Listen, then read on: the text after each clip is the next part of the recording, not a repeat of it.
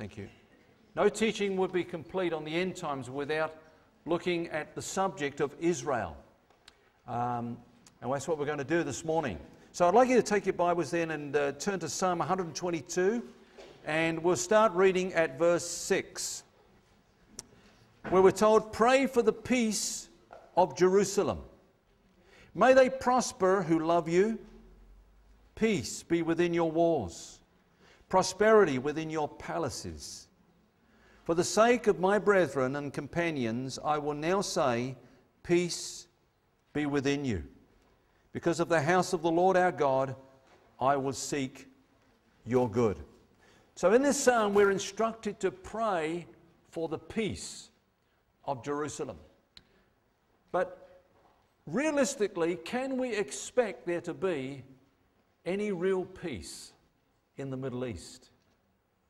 When you consider that the word peace doesn't just mean the absence of war, the laying down of hostilities or, or tolerating one another, peace is the presence of harmony. It's learning to, give, uh, learning to live harmoniously together. Can we honestly expect there to be peace in the Middle East with what we know?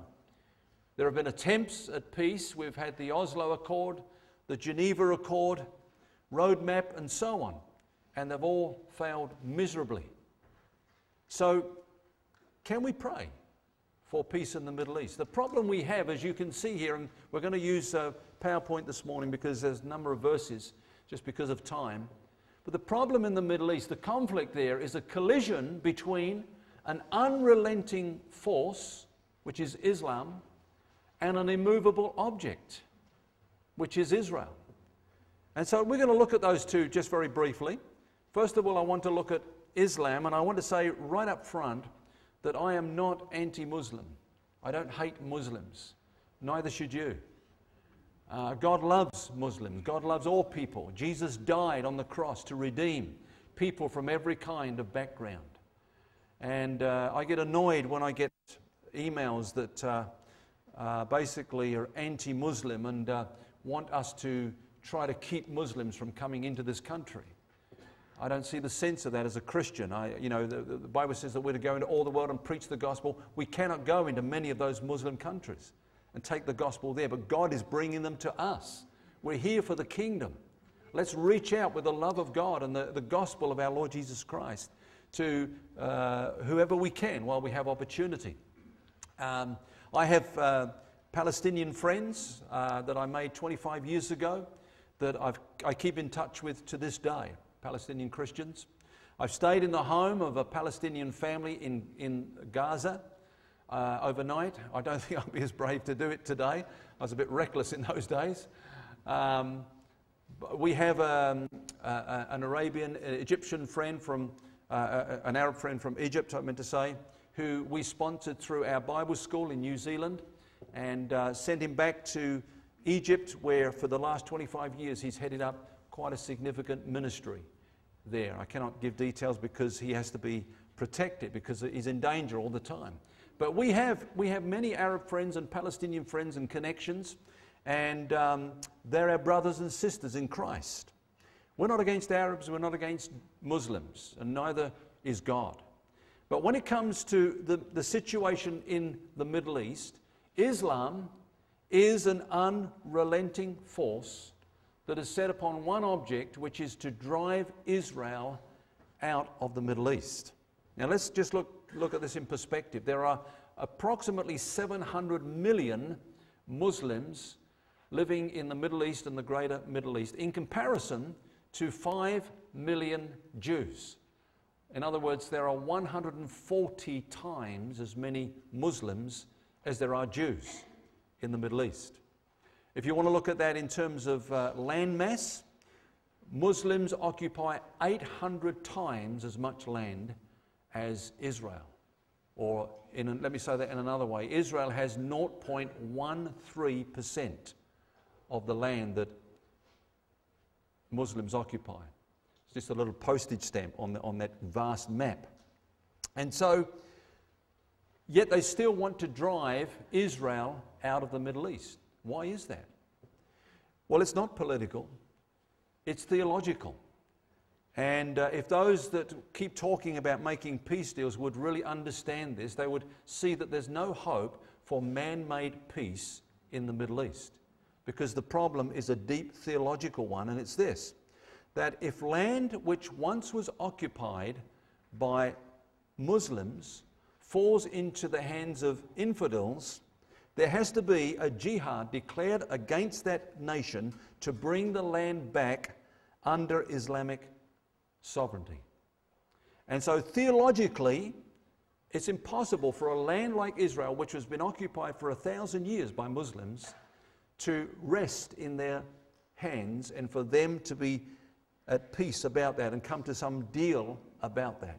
It's theological, theologically impossible. It, it, it would be to deny everything they stand for, and uh, so there's no compromise on this situation.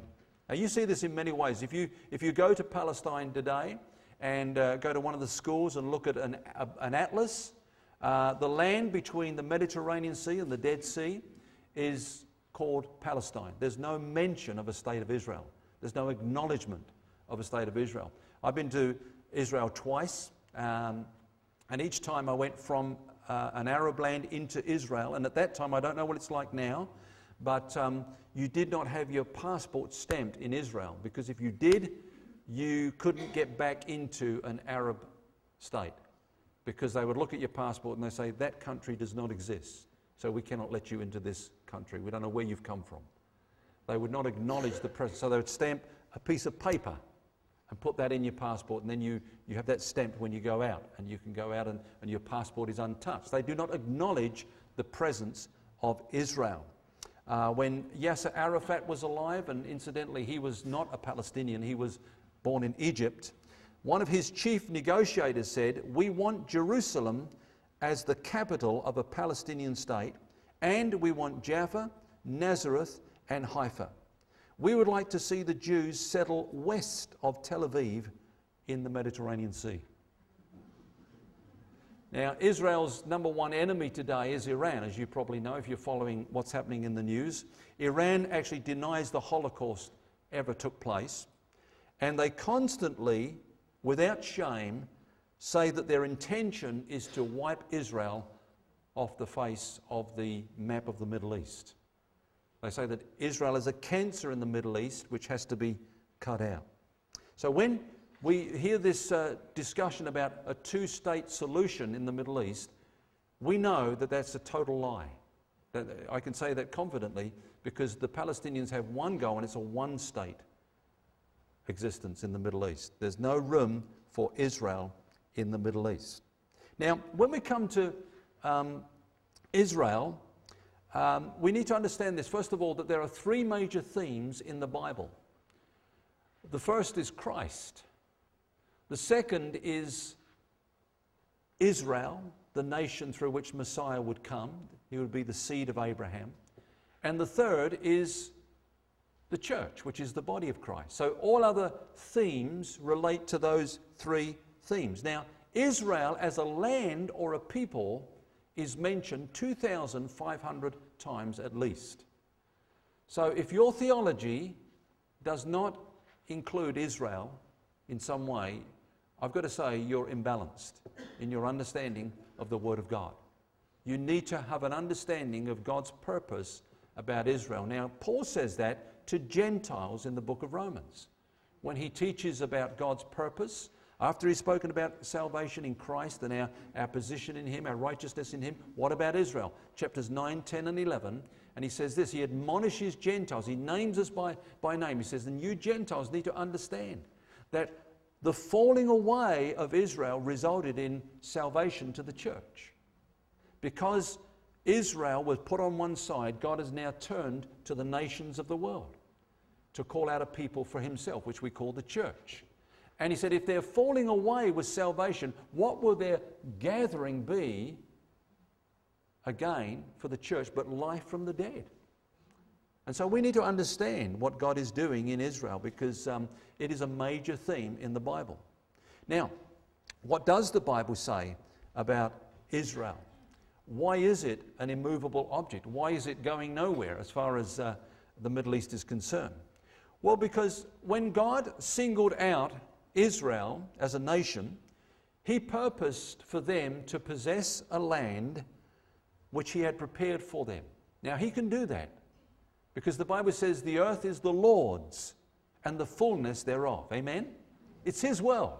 If He wants to give a portion of land to a specific people, He's at liberty to do that. And that's what He did. We read in, uh, uh, I don't know whether you can read that, I hope you, some of you can, but at the front probably. But in Genesis chapter 17, I give the references in verse 8, he says this Also I give to you, he's speaking to Abraham, by the way, also I give to you and your descendants after you the land in which you are a stranger, all the land of Canaan, and look at this, I've underlined it, as an everlasting possession. That means forever and ever, just as we have everlasting life. It's the same word.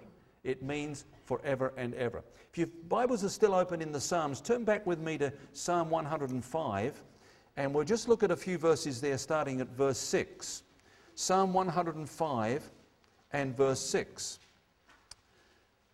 He says, O seed of Abraham, his servant, you children of Jacob, his chosen ones, he is the Lord our God.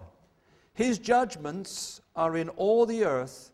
He remembers his covenant forever, the word which he commanded for a thousand generations, the covenant which he made with Abraham, and his oath to Isaac, and confirmed it to Jacob for a statute, to Israel as an everlasting covenant, saying, To you I will give the land of Canaan as the allotment of your inheritance.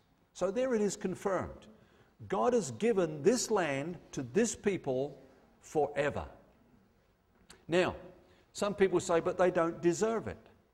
Look at the way they behave. And nobody is saying that Israel, in all their behavior, is um, uh, spotless or, or, or squeaky clean. They have made mistakes, they've done things wrong. But that is not the issue.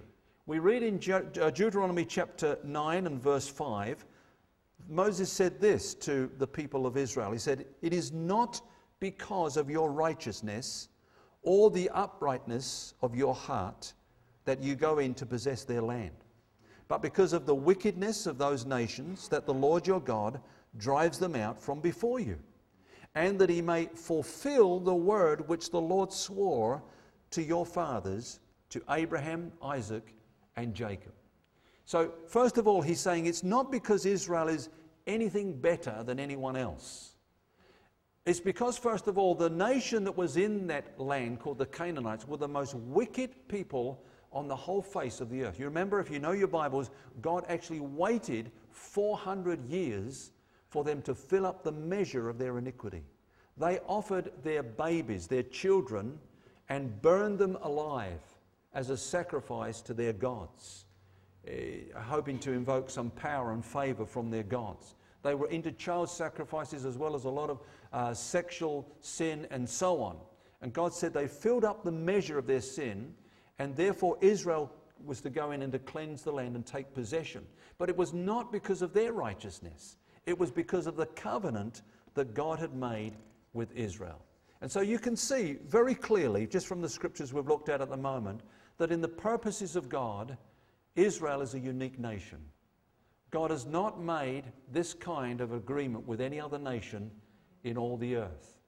His favor is upon them. Now, another thing is this that often in the Word of God, he refers to the land of Israel as, quote, my land. That is his land. For example, in Joel 3 and verse 2, he says, I will also gather all nations and bring them down to the valley of Jehoshaphat, and I will enter into judgment with them there on account of my people, my heritage Israel. When they have scattered among the nations, they have also, so whom they have scattered among the nations, they have also divided up, quote, my land. So God comes to them and says, This is my land. When you touch that land, it's not their land, it's my land which I've given to them. Now, also, as far as Israel is concerned, God does not look favorably upon Israel when they come to the, the table to negotiate land for peace, to sell off his land to a foreign people. In Leviticus chapter 25 and verse 23, he says, The land shall not be sold permanently, for the land is mine. For you are strangers and sojourners with me. In other words, I gave it to you for the purpose that I have for you. And so God does not sanction and any kind of peace that comes out of a deal which is land for peace will always be a false peace, will never be a lasting peace. Now, on three occasions, uh, Israel have left their land for a significant period of time, and you would think that's it now, they've lost their land. But God miraculously brought them back into the land to demonstrate that He's given the land to them. For example, when Jacob and his family went down to Egypt, you remember, um, in the time of famine, and then there arose another Pharaoh that didn't know Joseph, and uh, uh, Israel became enslaved. And uh, they were, they were uh, slaves in this nation of Israel, the most powerful nation on earth. Then God stretched forth his hand after 430 years and came against Pharaoh with the 10 plagues, resulting in him actually letting Israel go, but then changing his mind and pursuing them, and God parting the Red Sea, the great miracle, the whole of Israel passing over on dry ground, and then the sea coming back and drowning the Egyptians as they were in pursuit of Israel. What an incredible deliverance. We call it the Exodus. It was the beginnings of, of Israel as a nation in that sense. And um, uh, all Israel looks back to that, those miraculous beginnings of their, their, their race. The second time, of course, is when they broke the Mosaic covenant and were carried away into captivity to Babylon. And they were there for 70 years. That's two generations. And, and, and you'd think that's it, they've lost their land forever. But God incredibly touched a heathen king called Cyrus who issued an edict that they could go back to their land and rebuild their city of Jerusalem and rebuild the temple. Now, after this time, though, they were settled in their land. I mean, most of the people were born in Babylon. They had jobs there, they had homes there, they had a life there, and so they were reluctant to go back. But God stirred up a remnant of about 50,000, which became the seed again of the new nation of Israel in that land. And then the third time, of course, is when they rejected their Messiah. And in AD 70, the Romans came against Israel against Jerusalem, razed the city to the ground, burned and destroyed the temple, and scattered the people around the earth, the nations of the world. This is what Jesus said concerning that in Luke chapter 21 and verse 24. And they, uh, they will fall by the edge of the sword and be led away captive into all nations. And Jerusalem will be trampled by Gentiles until the times of the Gentiles are fulfilled.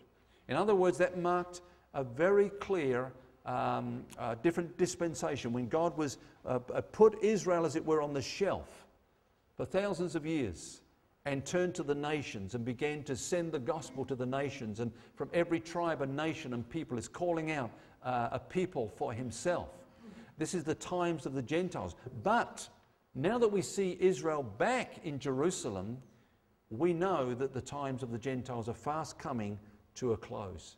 We're drawing near to the end of the age, and that's one of the clear signs that support that. And yet, even in the Old Testament, God said that these things would happen. And He says, for example, in uh, Ezekiel chapter, uh, sorry, Jeremiah chapter 30 and verse 11, He says, For I am with you, says the Lord, to save you, though I make a full end of all nations where I have scattered you, yet I will not make a complete end of you miraculously you will be preserved. He said, Even the nations that you go to, I will make an end of them. Has anybody ever heard of a Russian Ammonite? Or an American Edomite? Or a German Moabite? Those nations have gone. They do not exist. Nobody can trace those people anymore. But have you heard of a Russian Jew? An American Jew? A German Jew? Yes, you have. And here's the wonderful thing those that study um, human races say this that if a people is dispossessed and is lifted from their land and taken to other countries, scattered around the world, within five generations, there'll be no trace of them. They will be so absorbed into the nations where they've been scattered. They will intermingle, intermarry, and their separate uh, identity will totally be erased. Five generations. But for 1900 years, God has preserved Israel in all these nations where He has scattered them and kept them distinct so that they could identify at all times their roots. In Jeremiah chapter 31, verses 35 to 36, we read these words Thus says the Lord, who gives the sun for a light by day, the ordinances of the moon and the stars for a light by night, who disturbs the sea and, and, and its waves roar, the Lord of hosts is his name. If these ordinances depart from before me, says the Lord, then the seed of Israel shall also cease from being a nation before me forever. Isn't that amazing? God says, if ever you get up one day and the sun has not risen, the sun has stopped rising, then you know that I'm finished with Israel. But my covenant with Israel is as sure as the rise and set of sun. I am committed in an everlasting covenant to that people. Now, even in those times that Israel was not dwelling in their land, it was still referred to as their land. For example, in Ezekiel chapter 36 and verse 24, he says, For I will take you from among the nations, gather you out of all the countries, and bring you into your own land. And then in Amos chapter 9 and verse 15, he says this I will plant them in their land, and no longer shall they be pulled up from the land I have given them, says the Lord your God. Now, it's very clear that um, Israel is unique amongst the nations. In fact, in Deuteronomy chapter uh, 32, verse 8, um, we read this. I'm going to read it to you. It says, When the Most High divided their inheritance to the nations, when he separated the sons of Adam, he set the boundaries of the peoples according to the number of the children of Israel. That's remarkable. He's saying that when God actually determined the borders and the boundaries of every nation, there are what, over 200 nations in the world today, he did it with Israel in mind. Everything would be around Israel at the center and, and at the hub. Um, it's quite remarkable. When you look at a world a map today, Israel is smack bang in the middle of the world. Directly to the west is Washington. To the east is Beijing. To the north is Moscow. And, and, it's the knot of the rope that brings together three continents Africa, Asia, and Europe. And it's right in the middle. It's the center of our world. Now, let's just quickly fast track because our time is going and just talk about more recent times.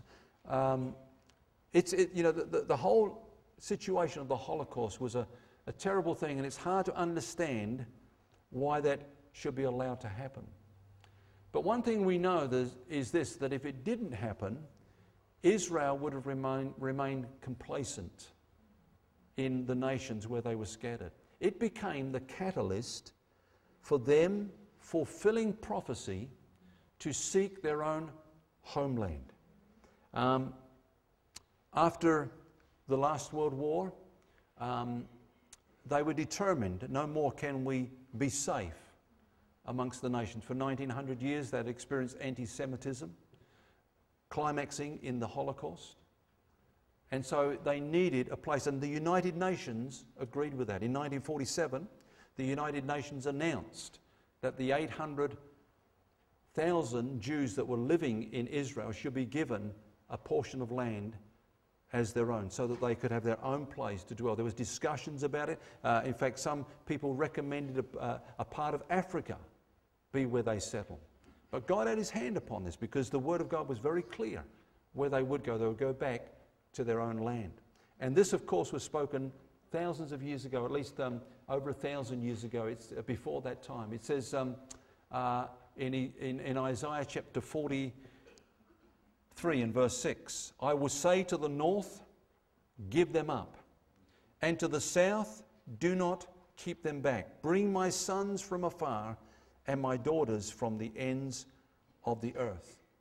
And in Jeremiah chapter 31 and verse 8, Behold, I will bring them from the north country and gather them from the ends of the earth among, among them the blind and the lame, the woman with child, and the one who labors with child together.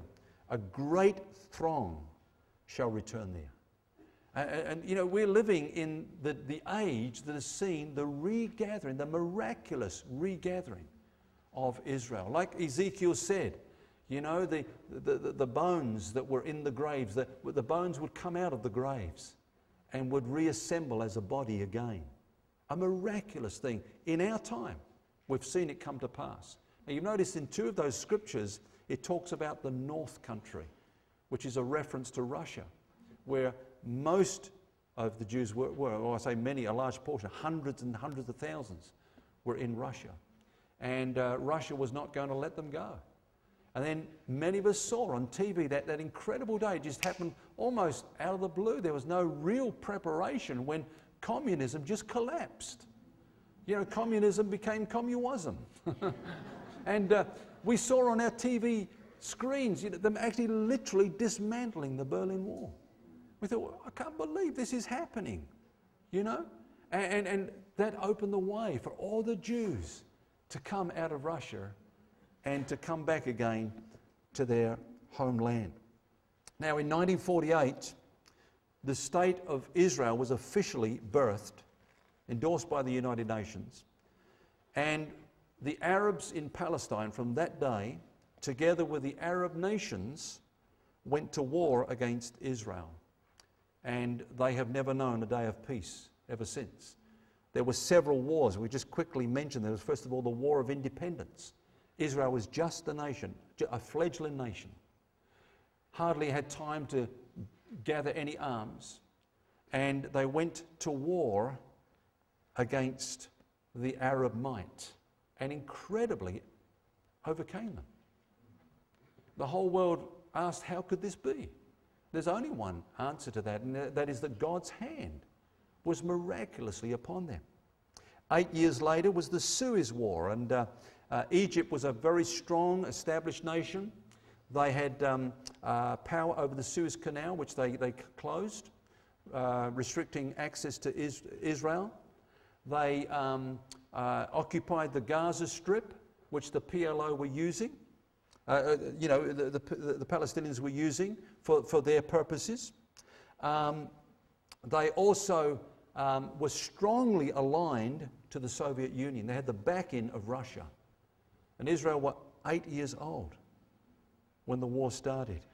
Israel took 5,581 prisoners of war. The Egyptians took four.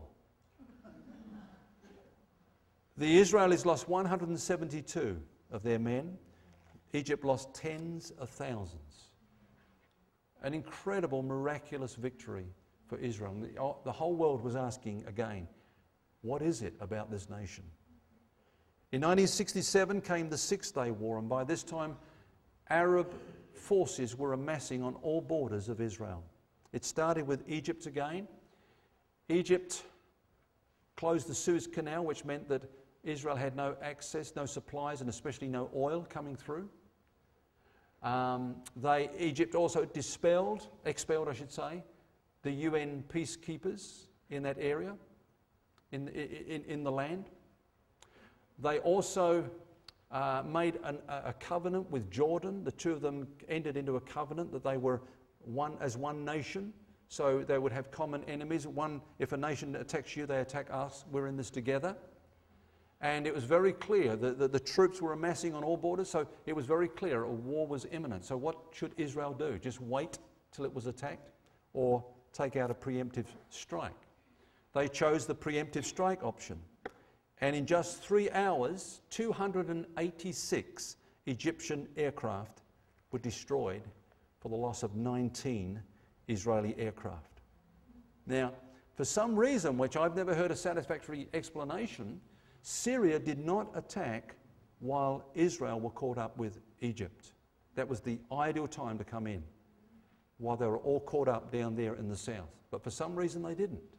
And so that give, gave Israel the chance to go against Syria. They took possession of the Golan Heights and kept advancing until within 50 kilometres of Damascus. They were met by a, a, UN peacekeeping force who said, if you don't stop now, the Russians are coming in. Now, also, I need to say this, and this is well documented. You can, you can find this on the internet, this stuff. It's very well documented. Israel made it very clear to Jordan do not get involved with this war. Do, this has nothing to do with you. Keep out of it, and we will not touch you. But in the famous words of King Hussein, he said, The die is cast. We've already committed. And so Israel then went uh, against Jordan, took possession of the West Bank and Jerusalem. And uh, these are now occupied territories as we know to this day. Um, the next war was the Yom Kippur War, which was, a, which was a very difficult war for Israel. In fact, the Arabs were much better prepared in 1973. And they were very smart. They did a couple of smart things. First of all, they faked a couple of attacks, which put Israel on high war alert, which drained their economy. You keep doing that, and eventually a nation's going to go broke. And so they really um, uh, struck hard in that tactic. But the second thing they did is that they went to war on the most holy day in the Jewish calendar, Yom Kippur, the Day of Atonement, when uh, many of the soldiers were off duty. And for three weeks, Israel were pounded. So much so that it looked like they were finished as a nation. The Israeli cabinet met and discussed the possibility of using nuclear weapons. That, that would have been a real possibility. See, one thing that we need to understand about the mentality of Israel is that there's one thing that's uppermost in their mind, and you can talk to any Israeli, they'll tell you this it's survival. They've had 1900 years of persecution, they've gone through the Holocaust, and uh, they don't really give much regard to world opinion. Their whole aim is survival. We've got to look after ourselves. Nobody else is going to look after us. We will look after ourselves. They seriously discussed using nuclear weapons to survive. Gradually, the war turned in their favour and kept getting stronger and stronger and stronger in their favour until they brought Egypt and Syria on the point of collapse, total collapse. At that point, there were several um, Russian airborne divisions that were prepared to go in against Israel, and the United States also put their troops and their air, air force on high alert. Thankfully, everything just died down from them, and Israel emerged again victoriously. In 1982 was what was called the Lebanon War. Um, the PLO was setting up camps in Lebanon and making raids on Israel, but Israel were not provoked into battle. They, they, they, they exercised a lot of restraint until the PLO tried to assassinate the Israeli ambassador to the UK. And that was their trigger to go in. And they, they, they um, uh, bombed a lot of these PLO camps. The PLO responded with a, a barrage of rockets, causing $50 million worth of damage, but only three Israeli casualties. Amazing. Out of all that barrage of rockets going in. And uh, Israel re- retaliated by going in and landing paratroopers behind uh, the, the uh, PLO forces and camps. Now, let me say this that at this stage also, the, Syrian, the Syrians got involved with their air force. They had 200 Russian MiG jet fighters, and the Israelis had 250 jets. It was the biggest aerial battle, I think, since Second World War. And uh, within three days, 92 of Syria's Russian MiGs were taken out for the loss of one Israeli plane. Syria lost 70% of its trained air force, and they decided to pull out of the war at that stage because it, it was just all over for them. Now, when, the, when, the, when, when Israel went in to um, the, to, to Lebanon, which incidentally, Lebanon was the only Christian nation in that region until the PLO and the Arabs actually took over their nation. And uh, when they went in, the, the Lebanese saw them, they were ecstatic. They saw them as liberators that had come to release them from their captors. And when they, when they, when they went in, here's a remarkable thing there were 23 missile batteries deployed in Lebanon, Russian, and it was the same missile batteries that were deployed all over the Warsaw Pact countries. In other words, it was Russia's prime defense against America and NATO. And Israel went in and took out all 23 batteries without firing one shot. The Pentagon dispatched an official immediately with one urgent question How did you do that? Which is what all the rest of the world was asking. When, when, when Israel went in, they discovered there was much more equipment that the PLO that had than what they originally uh, envisaged. In fact, 10 times the amount. They had 500 tanks, for example. They come across North Koreans building a Russian base to be manned by Russians. And uh, they confiscated all that stuff, of course. Another incredible victory. And you can only put it down to the hand of God. Now, as we wind up this morning, I'd like you to turn to Zechariah chapter 12. Zechariah chapter 12.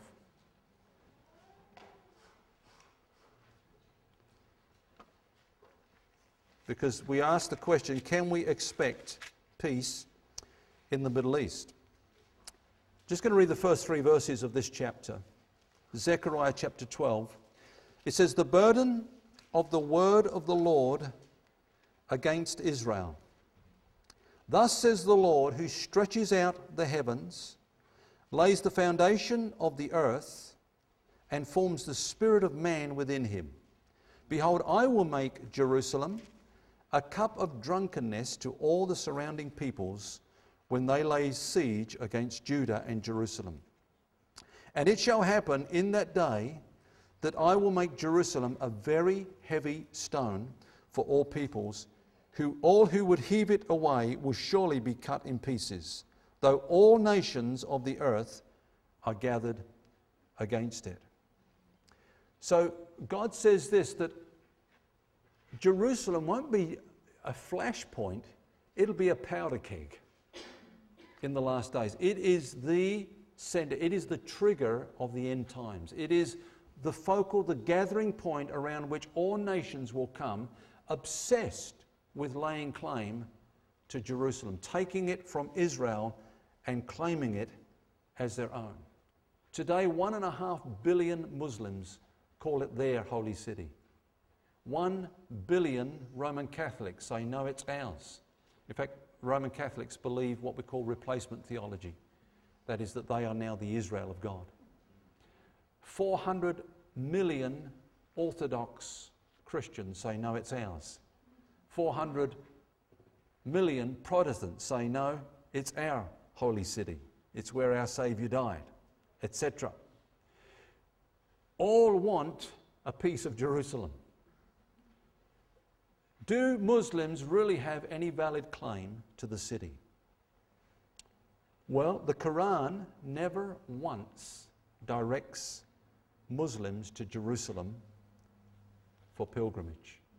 Never says, go to this city for a pilgrim. In fact, it never once mentions Jerusalem by name.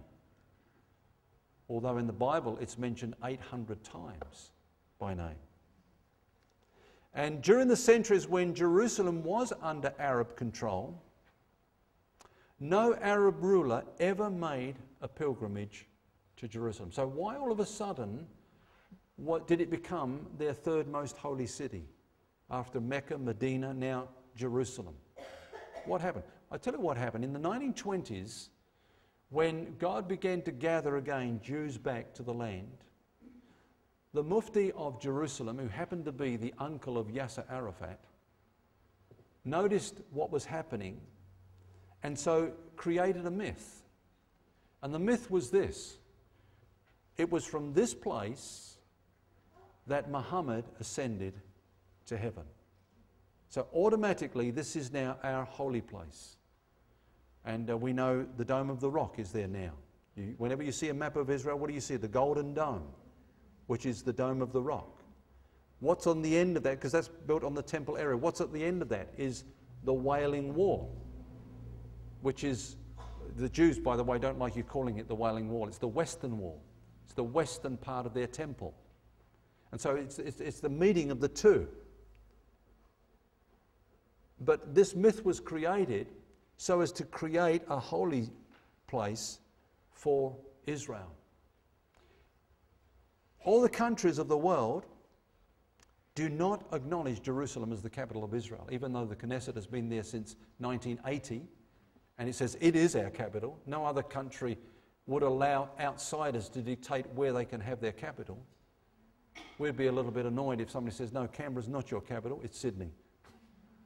We'd get a little bit uptight about that, wouldn't we?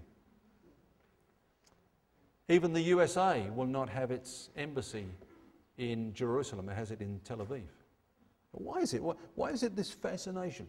God says Jerusalem will be such that all the nations will come up against it, but it will be like a cup in which there is an intoxicating drink. When they take this cup, they will reel back out of control. It will be like them trying to heave away a heavy stone. The stone will roll upon them and cut them in pieces. It will be like a pile of kindling wood into which someone throws a flaming torch. Whoosh, and it all goes up. That is Jerusalem in the end times. Jesus said this about Jerusalem Wherever the carcass is, there the eagles will be gathered together. Now, now that's strange because eagles do not gather around carrion, dead meat. They, they go for live meat, right? So Jesus said, where the carcass is, there the eagles will be gathered together. Now, what he was saying is this. In fact, the word eagles there is not the eagle that we know. It's actually uh, a griffon vulture, which is bigger and more powerful than an eagle. And it has an, an uncanny ability to scent where there is carrion, where there is food, where there is dead meat. And, and uh, there are examples, for example, in the Russian war. Um, uh, these, these birds came to Crimea where they, they don't normally congregate in that area. They came to Crimea, Crimea uh, because of the incredible slaughter that was taking place there. And Jesus, in speaking about the end times in Matthew 24 and talking about Jerusalem, says, Where the, where the carcass is, the carcass is a fallen body. It's, a, it's, a, it's a, a body that's dead. See, Israel is a body. The bones have come out of the graves of the nations where they were buried. They've come out of the graves. They've been assembled as a body, but the body is dead. Spiritually, it is dead because the veil is over Israel's eyes. In fact, Israel is the only nation that the Bible says that God has blinded their eyes. God has put a, a veil over them. All the other nations, the Bible says the devil has blinded the eyes of those who are, who are dead in trespasses and sins. Amen? But God has put a veil over Israel until this time. And two things are going to happen when the nations come up against Israel. First of all, concerning the nations, God says this Thus I will magnify myself and sanctify myself, and I will be known in the eyes of many nations. Then they shall know that I am the Lord. God will reveal himself in judgment in that battle when all the nations come against Israel. Now, we, our time has run out, but I received some information this week which uh, I've checked out um, uh, on the internet, uh, and, and it's, it's, verified much of it through many newspapers. And that is that there is, a, there is a, an incredible shift in America's support for Israel. Their last remaining true ally uh, is now beginning to change their support. There are, some, there are some statistics that will absolutely alarm you in the way that they have turned against Israel. You can check it out. You look at the last meeting between Netanyahu and um, uh, Obama on the net, not, not the one that took place in 2009, but the one that took place in March this year. and you will notice that there's a, an incredible chilling of relationship. In fact, uh, Netanyahu was humiliated and insulted by Obama at that meeting. And um, the claims that he's making upon him and demands and so on uh, are all tilted in favor of the Muslims. Many of the landing strips and bases where Israel could go and you know, using the US bases to refuel in a time of war have now been withdrawn from them. They are totally alone. It's quite interesting. All these things are happening. But here's the other thing that's going to happen.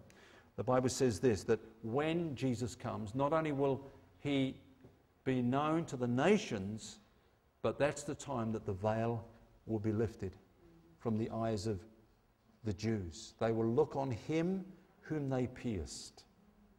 They will see that the Messiah truly has come died in their place. They were the ones that crucified him, but he died for them to redeem them. And the Bible says they will believe that. In fact, Paul says that all Israel will be saved. Miraculous things that are going to happen in, in a very, very short time. Now, as we close this morning, the Bible says this when you see these things coming to pass, look up, for your redemption is drawing nigh. Let's get perspective, people. Let's get perspective about the age in which we live. It's not going to go on and on and on. We are a privileged people to be living in the end of the end times. Let's pray together. Father, I just thank you as we behold your word and we see what is happening and how you have faithfully fulfilled prophecy, hundreds of prophecies. And Lord, that we're living in times when many of those prophecies are being fulfilled before our very eyes. Lord, we just thank you that you are the sovereign God. We began this meeting, Lord, by proclaiming your majesty, your kingship, your lordship, your kingdom. And Lord, we thank you that the times are coming when the kingdoms of this world will become the kingdoms of our Lord and of, our, uh, of his Christ, and he shall reign forever and ever. Lord, we thank you that we gladly bow the knee to Jesus. He is our King and our Lord. And I pray that, Lord, as we move through this world, we will bring the kingdom of God. We will take the kingdom of God with us. We will proclaim your kingdom, Lord God. We would uh, operate in the power of your kingdom and for your glory. We ask this, Lord, in Jesus' name. Amen. Amen.